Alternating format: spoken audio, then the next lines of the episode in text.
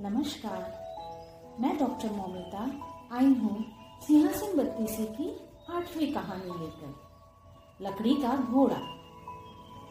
एक बार राजा विक्रमादित्य के दरबार में एक बढ़ई आया। उसके पास लकड़ी से बना एक घोड़ा था, जो देखने में हाड़ मांस से बना मालूम होता था। बढ़ई ने राजा विक्रमादित्य को वह घोड़ा दिखाते हुए कहा, महाराज यह काठ का घोड़ा मैंने हाथों से बनाया है। इसकी अनेक विशेषताएँ हैं। क्या क्या विशेषताएँ है इसमें? राजा ने पूछा। तो बढ़ई बोला, महाराज, यह घोड़ा भूमि पर जिस गति से दौड़ सकता है, उसी गति से हवा में भी उड़ सकता है।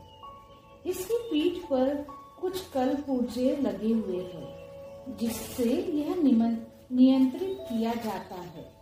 फिर राजा के कहने पर उसने घोड़े को ज़मीन पर चलाकर वह हवा में उड़ाकर दिखाया। राजा विक्रमादित्य को घोड़ा पसंद आ गया।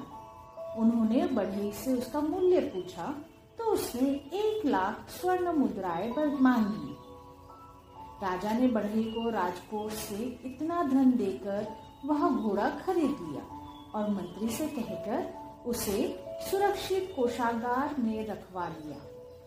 तत्पश्चात वह राजकाज में व्यस्त हो गए।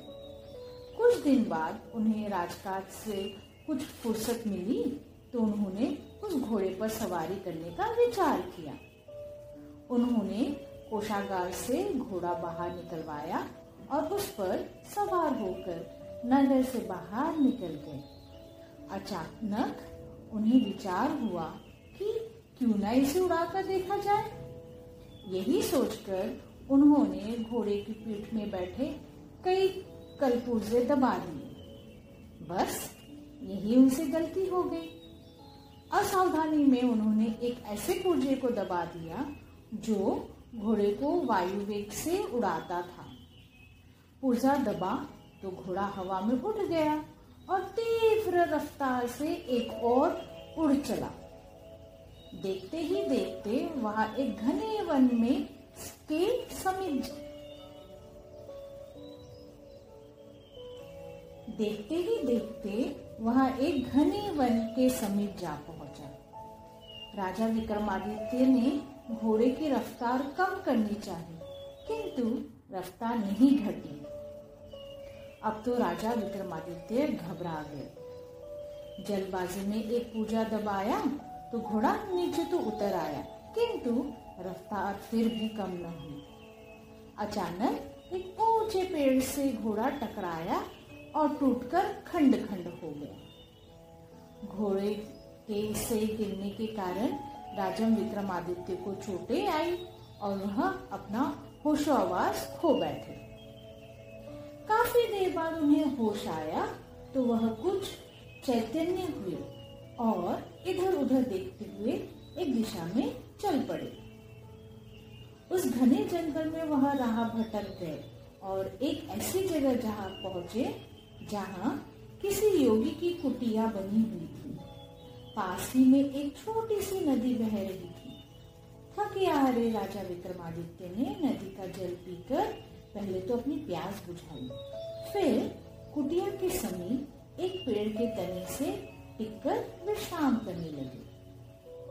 तभी उनकी दृष्टि सामने खड़े एक पेड़ पर पड़ी।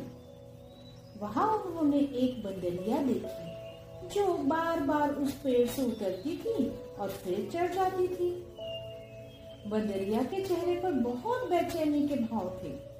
शायद वह संकेत से राजा को कुछ बताना चाहती थी, किंतु राजा उसके हाव भाव को समझ नहीं सके। तभी दूर कुटिया का स्वामी योगी आता दिखाई दिया। राजा विक्रमादित्य उसे देखकर एक झाड़ी में छिप गए। योगी कुटिया के पास पहुँचा। उसने बंदरिया को कई संकेत किया, जिसे समझकर बंदरिया पेड़ से ऊपर आई और उसके साथ साथ कुटिया में चली गई। अब राजा विक्रमादित्य झाड़ी से निकले और दबे पाव कुटिया के समीप जा पहुँचे। एक दरार से आँखें सटाकर उन्होंने कुटिया के अंदर झांका। अंदर उन्हें पानी से भरे दो घड़े नज़र आए। योगी ने एक घड़े से जल निकालकर उस बंदरिया पर छिड़का तो वह बंदरिया एक सुंदर स्त्री के रूप में परिवर्तित हो गई। योगी उसे खींचकर एक और ले गया। हे भगवान, यह कैसा माया जाल है? राजा विक्रमादित्य ने सोचा। कौन है ये योगी? क्या कोई तांत्रिक है? और यह सुंदर स्त्री कौन है जो कुछ क्षण पहले तो एक बंदरिया थी और योगी द्वारा जल छिड़कने पर एक सुंदर स्त्री बन गई? राजा ने निश्चय किया कि वह उस रहस्य को जानकर ही रहेंगे। ऐसा निश्चय कर उन्होंने वह रात एक पेड़ पर चढ़कर गुजार दी। दूसरे दिन जब वह योगी चला गया तो राजा विक्रमादित्य पेड़ के नीचे उतरे और उस कुटिया में जा पहुँचे।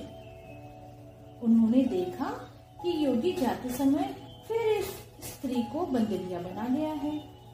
अब उन्होंने संकेत से उस बंदरिया को अपने पास बुलाया। जिस घड़े से जल निकालकर योगी ने उस पर छिड़का था, उसी घड़े से राजा ने जल निकाला और बंदरिया पर छिड़क दिया। जल के छींटे पड़ते ही वह बंदरिया फिर से सुंदर युवती में परिवर्तित हो गई। उसने सामने खड़े राजा से पूछा, तुम कौन हो और इस योगी के वन में कैसे आ गए? मेरा नाम विक्रमादित्य है, राजा ने उत्तर दिया। मैं राह भटक कर इधर आ निकला हूँ। विक्रमादित्य का नाम सुनकर वह युवती उनके पैरों पर गिर पड़ी और बोली महाराज, आप यहाँ से चले जाइए। वह योगी बहुत क्रोधी है। उसे आपके यहाँ आने का पता चल गया तो वह आपको भस्म कर देगा। महाराज, मैं कामदेव और अप्सरा पुष्पवती की संतान हूँ, उस युवती ने बताया।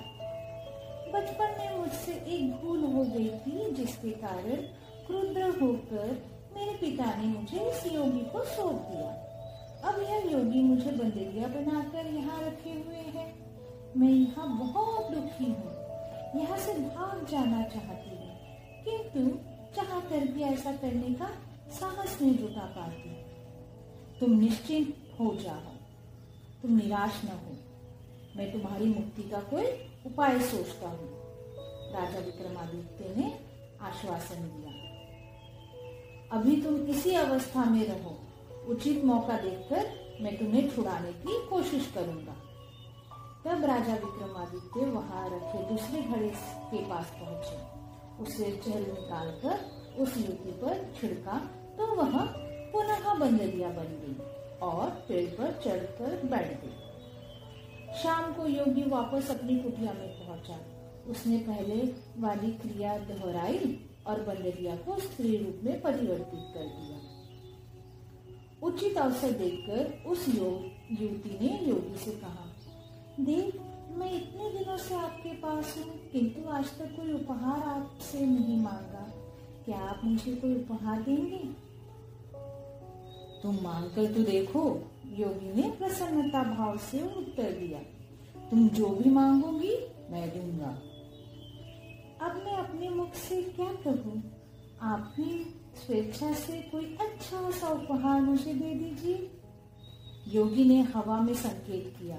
तुरंत उसके हाथ में एक बहुत ही सुंदर कमल का फूल आ गया। उसने वह फूल युवती को देते हुए कहा, यह बहुत चमत्कारी फूल है। यह हमेशा इसी तरह खिला रहेगा और प्रतिदिन तुम्हें एक रत्न दिया करेगा। इसलिए इसे बहुत संभाल कर रखना इतना कहकर वह योगी सोने चला गया। प्रातः जब योगी चला गया तो विक्रमादित्य पेड़ से नीचे उतरे। कुटिया में पहुँच पहले की तरह उन्होंने उस बंदरिया बनी युवती को मानवीय रूप दे दिया। तत्पश्चात उन्होंने माँ काली द्वारा दिए गए दोनों बेतालों का स्मरण किया, जो तुरंत उपस्थित हो गए। राजा विक्रमादित्य के कहने पर दोनों बेतालों ने राजा तथा अनुराधा नामक उस युवती को राजा के नगर के पास लाकर छोड़ दिया। उसके बाद वे दोनों पुनः अदृश्य हो गए। जब राजा विक्रमादित्य अनुराधा को साथ लेकर अपने महल की ओर जा रहे थे तो रास्ते में एक बच्चा अनुराधा के हाथ में कमल के फूल को देखकर मचल गया। राजा ने वह फूल लेकर उस बच्चे को दे दिया। वह फूल प्रतिदिन एक रत्न देने लगा। जब कई रत्न इकट्ठे हो गए तो उस बच्चे का पिता उन्हें बेचने के लिए जोहरे के पास ले गया। एक साधारण से व्यक्ति के पास इतने मूल्यवान रत्न देखकर जोहरी को संदेह हो गया। उसने प्रहरियों को बुलाकर उसे पकड़वा दिया। कोतवाल ने उसे चोरी के अपराध में राजा विक्रमादित्य के सामने प्रस्तुत कर दिया। उस दरिद्र व्यक्ति ने जब सब कुछ राजा को बताया तो राजा विक्रमादित्य तुरंत समझ गए। उन्होंने उस दारिद्र व्यक्ति से क्षमा याचना की और कोतवाल को यह चेतावनी देकर छोड़ दिया कि वह भविष्य में किसी नागरिक का अकारण कोई अपमान न करे। कहानी सुनाकर पुतली बोली, राजा, भोज क्या तुम राजा विक्रमादित्य के बराबर त्यागी और दानी हो? यदि नहीं तो इस सिंहासन पर मत बैठो। यह कहकर वह पुतली वहाँ से हट गई। राजा भोज उस दिन भी सिंहासन पर नहीं बैठ सके। अगले दिन राजा भोज पुनः वहाँ पहुँचे और सिंहासन की ओर बढ़ने लगे। तभी नौवीं पुतली मधुमालती निकली और राजा भोज से बोली, राजन, तुम बहुत जिद्दी हो। यदि तुम्हारी जिद इस सिंहासन पर बैठने की है तो पहले मुझसे एक कहानी सुन लो। तत्पश्चात ही इस सिंहासन पर बैठने का निर्णय करना। तब वह पुतली ने